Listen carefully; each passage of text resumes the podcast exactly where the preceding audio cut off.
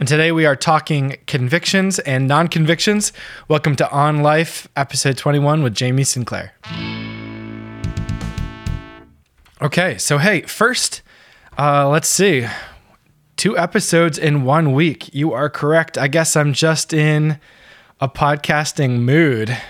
Uh, hey, um, two notes before we dive into today's topic. So the first one was I noticed in the statistics that some of you guys are using a podcasting application called Overcast to listen. And I was curious your thoughts on that. I generally use the default iOS podcast app or Spotify, and I don't particularly love either. So I might check out Overcast, but hit me up if you have any tips or suggestions, or you're like, yeah, I use it, but I don't actually like it. um, and if you have any thoughts generally on topics, questions to look at with the podcast, always shoot in a text. The number for the podcast is 315 566 0056. Quick edit here. I'm I try not to do too many edits, but I wanted to make a, a very brief note. Today I'm going to be talking about uh, political and cultural questions. If that is helpful and exciting to you and life giving to you, continue on. If you are not interested and not ready for that right now, feel free to pass. No hard feelings. Awesome. So, hey, I want to start by looking briefly at the uh, conviction out of Minneapolis. Uh, the officer Chauvin was convicted on all three charges. Um, and I was looking back at some of the show notes from episode four, last June 2nd. So 10 months ago now. And, uh, you know, just looking at that episode and kind of some thoughts more fresh in that moment, like a week after everything had gone down. And I just want to reiterate I think pursuing justice is good and godly. Isaiah chapter 1, verse 17. Learn to do what is good, pursue justice, correct the oppressor, defend the rights of the fatherless, plead the widow's cause. I do not love a, a large and invasive civil government. Not my preference, and I think my preference is quite biblical. But government is, it's good, it's God's idea, it has a purpose, and certainly to uh, provide for basic justice in, in situations of crimes like uh, Floyd's death is is a great example. Um, he was convicted on three counts, and I want to kind of talk through those briefly. I've had several people ask me about this in the past. I was going to say week, but I don't know, a couple of days so since the conviction came down. He was found guilty of murder two, murder three, and manslaughter. Um, manslaughter in the second degree and I was, I was, I, I, you know, I didn't follow the trial closely. I did watch some clips. I don't know if trials. I don't think they're typically streamed like this. Maybe it's just because of COVID. Maybe because of its the the profile of this case. But I was able to watch bits on YouTube. The judge was super impressive. I know that uh, I heard feedback from a couple of friends on on just the the judge. She seemed very composed and confident and super sharp. Uh, it definitely is encouraging when you see people who are competent and uh, reasonable serving in positions like that. Um, our justice system is not perfect. I'm sure there are some ways to improve things, and I have a couple ideas myself. But on the whole, we actually have a, a really a, a fairly robust justice system. Uh, on the whole, I have a lot of confidence in it. Uh, maybe not enough to be a huge fan of the death penalty, but that's a different conversation. Uh, okay, so the three charges. I was expecting a guilty verdict for manslaughter. I was a little surprised that they found him guilty of murder in the second degree and murder in the uh, third degree. I want to pop up the statutes here. Okay, murder in the murder in the second degree. This includes some intentional murder like drive-by shootings and things like that, but it also includes a class of unintentional murders. And, and I think pretty much everyone agrees that at least in terms of what you can prove, this was an unintentional murder. So murder in the second degree allows for um, it, it allows for a conviction when there's something causes someone causes the death of a human being without intent to affect the death of any person while committing or attempting to commit a felony offense other than criminal sexual conduct in the first or second degree. Um, that would be first degree murder. But um, so so the argument here is that while Chauvin wasn't intending to murder George Floyd, he was intending to commit felony, you might say like felony assault or something like that, and in the process killed George Floyd, and so that would be felony murder or in Minnesota uh, murder in the second degree. Uh, that's possible. I it just seems like I said I didn't follow closely, so I'm I'm not going to try to like uh, decide whether the jury made a good decision or not. I was just a little surprised because from the bits I saw, while I do think he was guilty of manslaughter and and Chauvin seemed to really just absolutely devalue Floyd's life and that was tragic and it led to his death and it was reckless and it's manslaughter. Um, it wasn't simply an accident. It was a, it seemed like a reckless one. But but to say he was intentionally like perpetrating assault against him, it just seems like he was not doing a very good job in terms of being considerate of Floyd. But that seems to me different than like committing felony assault against someone. Okay, but anywho, the the next charge was murder in the third degree. And on this one, uh, this is whenever someone, without intent to affect the death of another person, causes the death of another by perpetrating an act eminently dangerous to others and evincing a depraved mind without regard for human life. And that would be murder in the third degree in Minnesota. And so, so like a classic case of this, there was a Supreme Court case in the mid 20th century where a couple people were playing Russian roulette together, uh, where they would, you know, s- uh, pick up the gun, throw a round in it, you know, uh, and they were, but rather than pointing the gun at their own heads, they're actually pointing at each other's. So once the, the bullet was in the chamber, uh, the the other person murdered the other, you know, the their friend and they were convicted of murder, but it wasn't that they were actually intending to kill the person, but they were intending to do something that they knew could kill somebody. And so that was, uh, you know, they, they weren't necessarily intending to affect the death of their friend at that moment, but they were perpetrating an act eminently dangerous to others and evincing a depraved mind, or, or sometimes in law it's called depraved heart murder. Like, it, I mean, obviously you're doing something, you know, just randomly shooting a gun in a city. Like just if you just spin around and shoot like, you know, a dozen rounds, you're not sure you'll kill anybody, but you know you could and you don't care. And so that would be if if you did kill someone in that process, that would be murder 3 in Minnesota. Um, now again, what's a little confusing about this is while I think it's pretty obvious if you watch the video, I'm not necessarily recommending you do watch it. It's it's uh, troubling and sad, but certainly if you want to have a strong opinion on this, you know you need to consider some of the most obvious evidence. And and while you're watching that, you realize Chauvin seems like a pretty hardened fella, not considerate, not loving, not being responsible.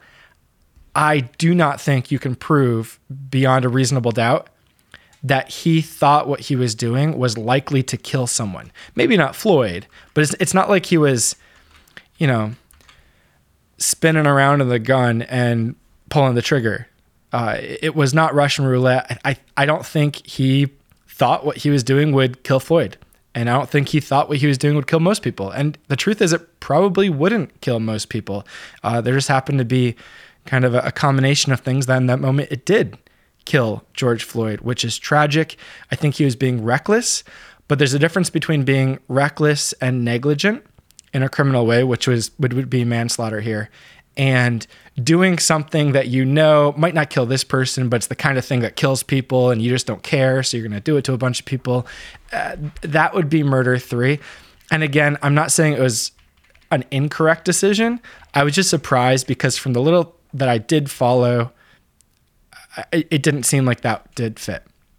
Whereas manslaughter in the third degree, uh, excuse me, we want manslaughter in the second degree is what he was convicted of. Is is somebody who's you know there, there's a bunch of things, but some sort of culpable negligence whereby you create an unreasonable risk that could kill someone and it does. And there's a bunch of context for this. You can Google a law if you want sometimes, sometime. But it does seem that what we, he was doing was clearly hurting Floyd.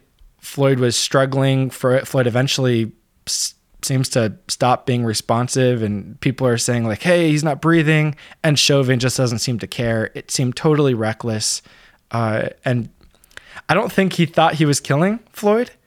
Uh, if he did, I, I, think he would have been a lot more concerned about video and stuff like that being on. I don't think he thought he was murdering Floyd, um, but I do think he was being reckless and not not not being responsible and, and not using his training well. Um, I did hear some people, you know, say that the the ambulance that was coming got lost since it was delayed. So you you're getting Chauvin's mind. it could be one of the scenarios where he ended up being on Floyd's back for like nine minutes. And maybe if he had known it would be nine minutes from minute one, he would have acted differently. But it could have been one of the scenarios where, uh, you know, you, you think the ambulance will be there in 90 seconds after you put, put that particular restraint on Floyd. And so 90 seconds passes, you're like, oh, they'll be here in a minute. And then, you know, another nine minutes pass and you killed him. And uh, certainly, I'm not trying to defend Chauvin. I think Chauvin was guilty of manslaughter um, maybe guilty of murder two and murder three. Also, I, I just didn't happen to. I didn't see things that would have made me think that. It, and to be clear, it could have been murder in the first degree. M- maybe maybe Chauvin was actually purposefully and knowingly killing Floyd. But there's a difference between what it could have been and what you can prove in a court. And I just didn't see evidence that even really proved murder two or murder three. Uh, but maybe it was there. I do think one big takeaway in all this is I try to I try to think about these things and be aware just because they're national conversations and they impact people I love and know. And uh, but it is important when something goes down in Minnesota or something goes down in Georgia to realize you know we can't play armchair quarterback and pretend we're we are all knowing. Um, certainly, I think there was a competent judge there. There was a prosecution, a defense. They both made good cases. There was a large jury. They found a, they reached a unanimous verdict, meaning if if one person was like, "This is not murder two," it would have been a hung jury, or they would have reconsidered and found some sort of compromise, settled with murder three, or who knows what. But like, it was a unanimous decision by a jury. Uh, even if you followed this whole thing super, super closely, were you also watching other news? Because that means you're biased and you wouldn't be fit to be a juror. So you can't make a good decision. Um, the, the jury needed to be isolated and not influenced by anything except the good evidence that could be presented in court to them.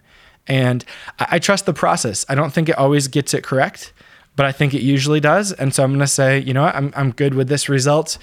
I was surprised by murder two and murder three. I hope it was the right call, and I'm just going to kind of leave it to to that court and jury process in Minneapolis. It's not my decision to make. Um, speaking of, it's not my decision to make. Uh, a representative named Maxine Waters weighed into this conversation in a way that was uh, most inappropriate and unhelpful. In fact, her comments were um, so alarming that some people read them like this. She, she, didn't actually say this to be clear, but some people read them. And, and by some people, I mean like lawyers who were interviewed on in major, you know, news networks. They read what she was saying as if you acquit or find any charge, if or find the charge anything less than murder, We'll burn down all the buildings, we'll burn down all the businesses, we'll attack you. Now, that's not what she said, but some people were hearing what she said as that. And although she didn't say that, what she said was troubling enough that the judge in the case said what what she, her statement could potentially have uh, pressured or biased the jury and could be the basis for overturning the trial in, in an appeal and that is that is sad. She is messing with the process, a, a system for justice. It's totally inappropriate. So, what did she actually say? Okay, what she actually said was this. Maxine Waters, by the way, I believe is a representative from California. Let me Google that real quick. Cause facts, you know, you know. Um, yes, she is the 43rd District of California. Excellent. Okay. That's what I thought, but I couldn't remember for sure. So this is what she said. She said, quote, "We are looking for a guilty verdict, and we're looking to see if all the talk that took place and has been taking place after they saw what happened to George Floyd, if nothing else does not happen, then we know that we've got to not only stay in the street, but we have got to fight for justice." End quote. Another another statement she made. Quote, "This is guilty for murder." I don't know whether it's in the first degree, but as far as I'm concerned, it's first degree murder. End quote. Okay, th- that makes no sense. She says, I don't know if it's first degree, but as far as I'm concerned, it is first degree. That's just on its face. Uh, I don't know what to say like without just mocking and berating her. Like that's just it, that that's it's sad and and terrible thinking. Um, she, she, went on to say in, in response to like what needs to happen if you don't get the the guilty verdicts on all of these. She said, "quote Well, we've got to stay on the street." And we have got to get more active. We've got to be more confrontational. We've got to make sure that they know we mean business. End quote. Okay, what she said was horrible. It was it was reckless. It was irresponsible. She it it could easily be taken inappropriately. Maybe she was thinking peaceful, just hold up a sign and, you know, chant something. Um, but it could easily, in, in light of the past year, in, in light of violent riots that have been taking place around the country in connection with BLM and, and things like this, uh, this is utterly irresponsible. Furthermore, it's not simply irresponsible in that it might encourage, encourage riots, it's totally uh, just abhorrent insofar as it might pressure and manipulate a jury to not make their the best decision they could make, but to make a decision to kowtow to the mob. Um, that is not justice, which is why those statements by a United States Congresswoman uh, could potentially be the basis for an appeal in this case, which is really, uh, it's just, it's sad. Now, I don't want to I want to use her comments as the opportunity to speak to something that a few people have asked me to speak about, but thus far I have been hesitant to do on the podcast. Donald Trump and impeachment and his approach to the election and such. Full disclosure, you might not love what I'm about to say. Feel free to turn this off if it's just going to sour you. That said, um, even if I'm not right, I, I think most would benefit from listening to some of my thoughts here. Hopefully, I, I'm, I'm thoughtful and making sense and presenting some good things to think about. It is, it seems so easy to talk about the shortcomings of both sides that it's trivial and uninteresting, but at the same time, it's so uh, pervasive and continuous. Uh, just day by day, you, you, I, I see that the the hypocrisy and the it's I, I, feel like I have to point this out, otherwise I'm living in crazy town. And so what she said was just dumb on its face when she said, I don't know whether it's in the first degree, but as far as I'm concerned, it's first degree murder. Like, what is that? Like, what kind of thinking even is that? I, I hope kindergarteners are smarter than she is. Uh, but but the thing is, she, she's not unique or alone in her utterly poor reasoning. President Trump had a phone call. I, I typically try to avoid listening to Trump because I, I don't enjoy that process. Um, but I did listen to the entirety of a phone call he had with the, the Secretary of State in Georgia, I don't know, last probably like late November, early December. I don't recall, but I wrote down some quotations from it because as I'm listening to it, I was just like, this isn't just bad. This is so on its face ridiculous. I don't even know what to do with it. And so I want to share this not uh, just to, to berate or mock. I want to share this to help us think better, but also see just the, the the pervasiveness of, of such shoddy thinking. Okay, so Trump is in the conversation and he mentioned something he heard about. And so first he's just like, "Hey, this I heard about this. Do you think that's possible? That's the rumor. Um, it, I think this is what what's happening. That's my opinion." And then he ultimately concludes that, that it's a fact. So he moves from being like, "Hey, this is something I just heard about this morning. What do you think?" to "I have an opinion on this for no reason whatsoever," to "I know what's true for no reason whatsoever." Okay, here's here are the quotations. Quote. This is Donald Trump, by the way, and quote, and this may or may not be true. This just came up this morning that they are burning their ballots, that they are shredding, shredding ballots and removing equipment. End quote. A little later in the conversation, quote, do you think it's possible that they shredded ballots in Fulton County? Because that's what the rumor is. End quote. Okay, so he noted that that morning he had heard a rumor. He's, he's wondering, hey, is this possible? I heard this rumor. Quote, but they are shredding ballots, in my opinion, based on what I've heard. End quote. So he moves from like a rumor he had heard that morning he was asking about to all of a sudden he's got this strong opinion. He's he's formed a conclusion based on no evidence that he's presented in this. It was a lengthy conversation, probably approaching an hour. Later on the conversation, quote, well, you better check on the ballots because they are shredding ballots, Ryan. I'm just telling you, Ryan, they're shredding ballots. And you should look at that very carefully because that's so illegal. You know, you may not even believe it because it's so bad, but they're shredding ballots because they think we're going to eventually get there. End quote. It, it, it's the same as I don't know if it's first degree murder. It's first degree murder. Uh, hey, there, here's this rumor I heard this morning. They're doing it and it's so bad and it's so illegal. You better look into it. Otherwise, you're a terrible secretary. It's I, I just don't even know what to do with that kind of thinking. So I'm just going to throw it out there, let you know about it. I see this stuff all the time, but some examples are so clear and in your face that I literally I have a Google Doc that I created.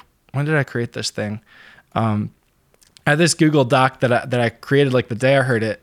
Oh, maybe the phone call was pretty late, or maybe I listened to it late. I, I made this document in January, January 5th. So the day before the very notable day, January 6th, I created a, a, document with those those quotations from the phone call. But it's just it's it's illogic. It's poor thinking. It's emotional. It is self-centered, and and it doesn't simply describe that bad person on the other side. It describes far too many people in American politics today. Okay. So uh, that brings us to briefly, I just want to make a couple of comments on Trump impeachment and the non conviction. Uh, so, firstly, on January 6th, there was the rally in DC. Uh, it was the same time as the re- receiving the, the votes in the uh, like at the Capitol building. Pence was overseeing that process. Trump makes a, a speech in his speech, he made a number of statements that that just kind of like Maxine Waters, she made statements that like, you know, if this does not happen, we've got to stay in the street and we got to fight for justice. That could mean burn tires and break windows. It could also mean hold up a sign. Uh, she says we got to stay in the street. We got to be more active. We got to be more confrontational. Well, what does that mean? Uh, I don't know. Uh, it, it's kind of open to interpretation, but in the current American context, it seems kind of irresponsible to let stuff like that fly. Similarly, from Trump. And so here's some things Trump says. If you note carefully, he never advocates anything illegal, just as Maxine Waters never advocated for anything illegal explicitly, but they're speaking in a in a cultural moment that is charged, in a cultural moment that is seeing riots in streets and so when you overstate something like this is first degree, and if we don't get conviction, if we get anything less than murder, it's injustice and we got to fight and be confrontational, that would be Maxine Waters. Well, Trump was saying similar things regarding this election. He says, quote, we won this election and we won it by a landslide, end quote. I'll give you this. The, que- the election definitely had some question marks, but to claim that it was won a, by a landslide – there's just not evidence for that. Like there's none. It, it might even be true, but without evidence, why would you state it?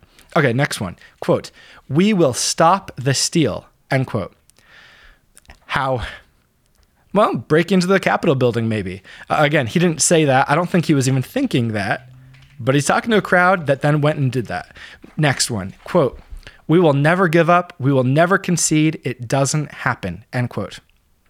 Quote, If you don't fight like hell, you're not going to have a country anymore. End quote. By the way, these are all from his speech January 6th. You can Google it if you would like. I read the text, I did not listen to it. I generally prefer to interact with Trump's comments via text. Um, he did make one statement that I think is very important. Quote, peacefully and patriotically make your voices heard, end quote. And I think it's important to highlight that. That was good. Now, did it do enough to actually help direct the crowd? Uh, obviously not but it was it certainly absolves Trump of any sort of like actual like uh, criminal culpability. He was not specifically encouraging them to engage in violent or criminal behavior. He was specifically, technically, encouraging them to be peaceful. One more quotation, because I think this one is.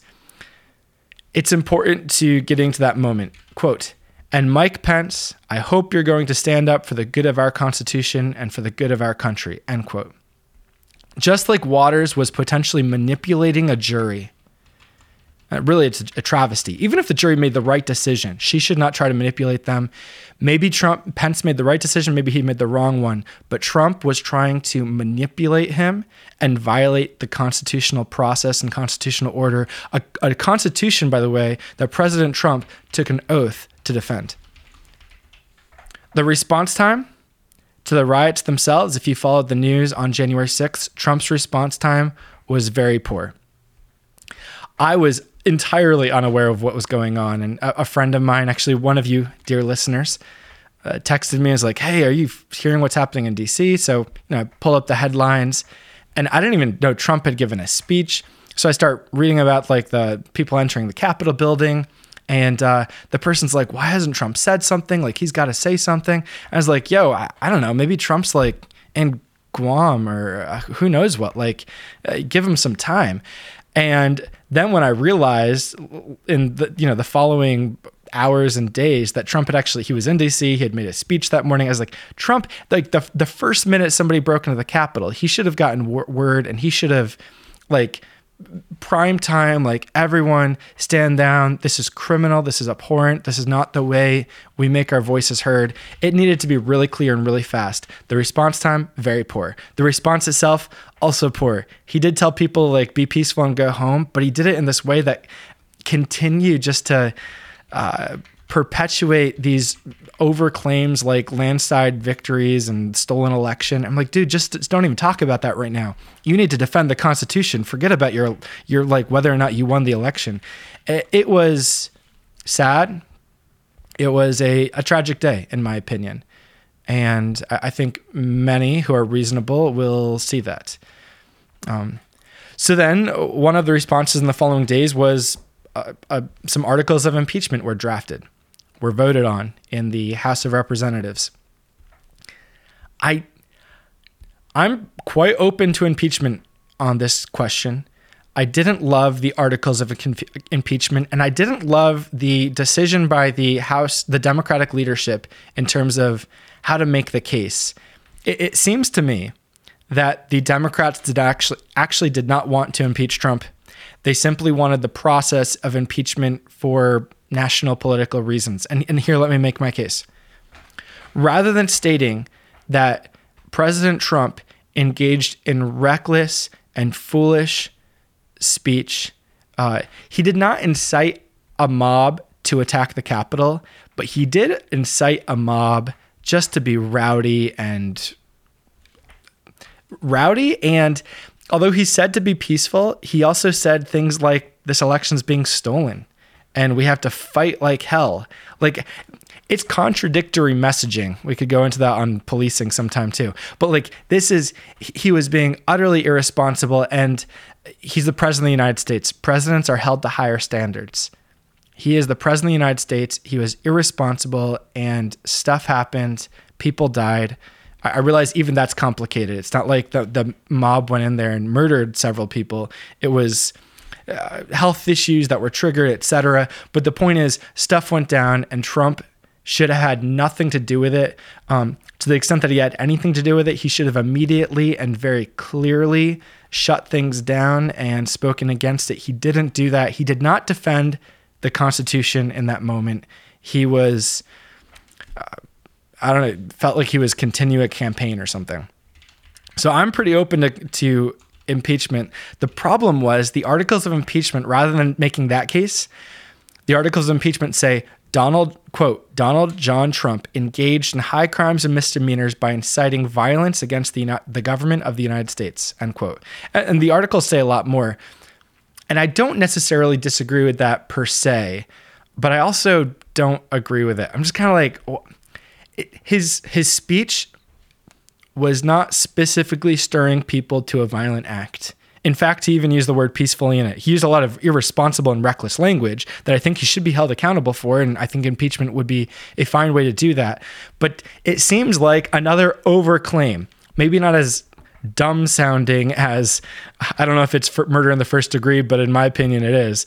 Like, or you know hey here's a rumor i heard it's happening like those are just like so dumb on their face but this still seems like that playing in that political game of overstatement Secondly, once the articles passed in the House, there were nine House like impeachment managers from the House who went and made the case to the Senate.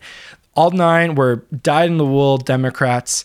Um, the the way they made the case was again just overselling and it was emotional. It, really, it was a case being made for national politics, not a case being made to appeal to reasonable Republicans in the Senate. If they were really trying to to impeach Trump, they would have worked to craft articles of impeachment that were more reasonable, that were more moderate in their language, but still a call for impeachment. More House Republicans would have joined in. They should have sent House managers to the Senate that included several Republicans to make a very reasoned, uh, rel- relatively dispassionate case that look, this isn't about feelings right now. It's not about politics.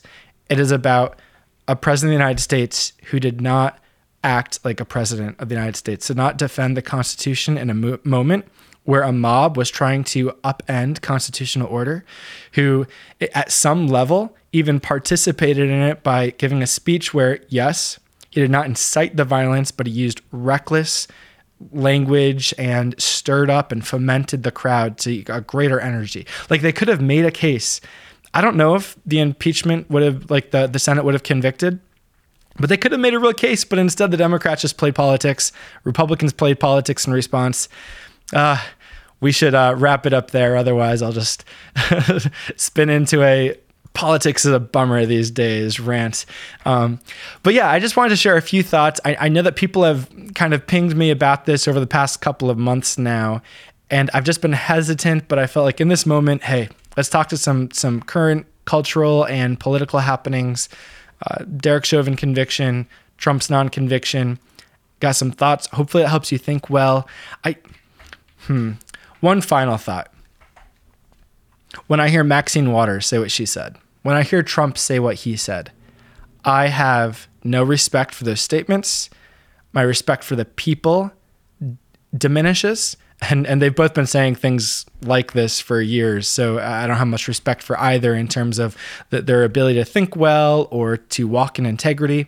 Um, but I also realize like I don't want to just be some like you know arrogant intellectual who's looking down on on everyone who uh, makes mistakes in their thinking and I, I hope that's not where I am. Like I'm honestly at times when I hear stuff like this, it's just like it breaks my heart that that people say things like this and they get time, airtime, that they influence people, that those who respond to them strongly uh, typically be tend to be like sided, meaning the people who are calling Maxine Waters out right now, they're mostly Republicans. The people who called out Trump a few months ago, mostly Democrats. And I'm like, I, I would love for uh, greater unity in good thinking and thoughtful reasoned thinking and and being gracious to one another but also saying like look we can love maxine waters we can love donald trump but these people are not fit to have influence in our systems. Like, I, I don't know. I would just love for that. I, I don't want to feel like some sort of, um, you know, uh, floating independent. I don't really have a home in the American system. I don't want to feel like that, but I, I do feel like that sometimes. And I, I, don't know if you get the tension. I, I certainly, I hope I don't come across just as like caustic or cynical, but I am definitely disenchanted with the current state of American politics. I'm saddened by it. I'm praying for better, but I also know that our hope as believers is ultimately not in American politics, it's in Jesus. And I, I would love to see America grow, to grow healthier, to grow more united, to grow more just. I would also um, just keep serving Jesus, even if America uh, degrades and spirals out of control. Like, I'm thankful that I'm a citizen of heaven. My allegiance is to Jesus first and foremost. Uh, so we have hope. We have Hope Church. So I just want to encourage you as I, I uh, end this episode. Have a great day, and until next time, peace.